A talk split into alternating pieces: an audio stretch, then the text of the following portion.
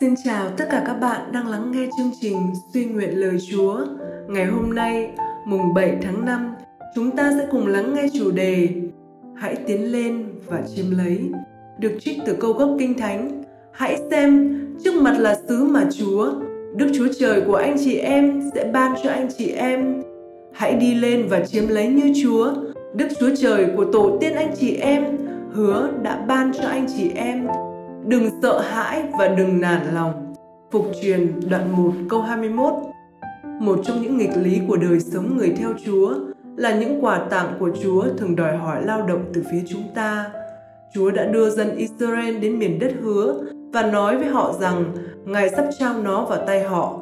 Dân số đoạn 13 câu 2 Món quà đất hứa nghe rất ly kỳ đối với người Israel cho đến khi họ nhận ra với món quà ấy giờ đã đến lúc phải chiến đấu chống lại những người khổng lồ và các thành trì với hào lũy kiên cố. Có lẽ họ đã rà định rằng Chúa sẽ tận diệt các cư dân của vùng đất ấy trước khi họ tiến vào.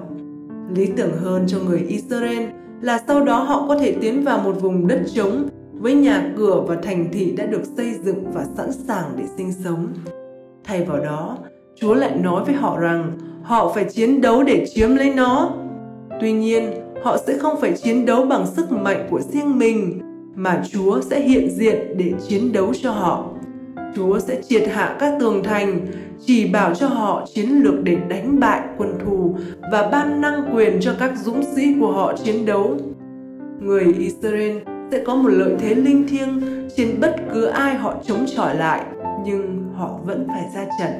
Thật tuyệt vời nếu khi chúng ta trở thành người theo Chúa Thiên Chúa sẽ đổ đầy tâm trí của chúng ta với kiến thức hoàn chỉnh về Kinh Thánh và với những câu Kinh Thánh đã được nhớ thuộc lòng sẽ thật dễ dàng biết bao nhiêu nếu Chúa đặt vào lòng của chúng ta niềm vui thỏa khi dành hàng giờ để cầu nguyện mỗi ngày là một niềm khát khao không sợ hãi để chia sẻ đức tin của chúng ta với người khác. Nhưng Thiên Chúa không liên hệ với chúng ta theo cách ấy, thay vào đó, Ngài ban cho chúng ta món quà miễn phí là ơn cứu chuộc của Ngài. Sau đó, Ngài bảo chúng ta hãy làm phần của mình để nhận ơn cứu chuộc với lòng run sợ. Philip đoạn 2 câu 12b Bạn có thấy nản lòng vì cuộc sống của người theo Chúa khó khăn và thử thách hơn bạn mong đợi không? Đừng như thế, quà tặng của Chúa dành cho bạn là món quà hoàn hảo bởi vì qua đó Chúa cũng làm cho bạn trở nên hoàn hảo. Matthew đoạn 5 câu 48, Gia cơ đoạn 1 câu 17.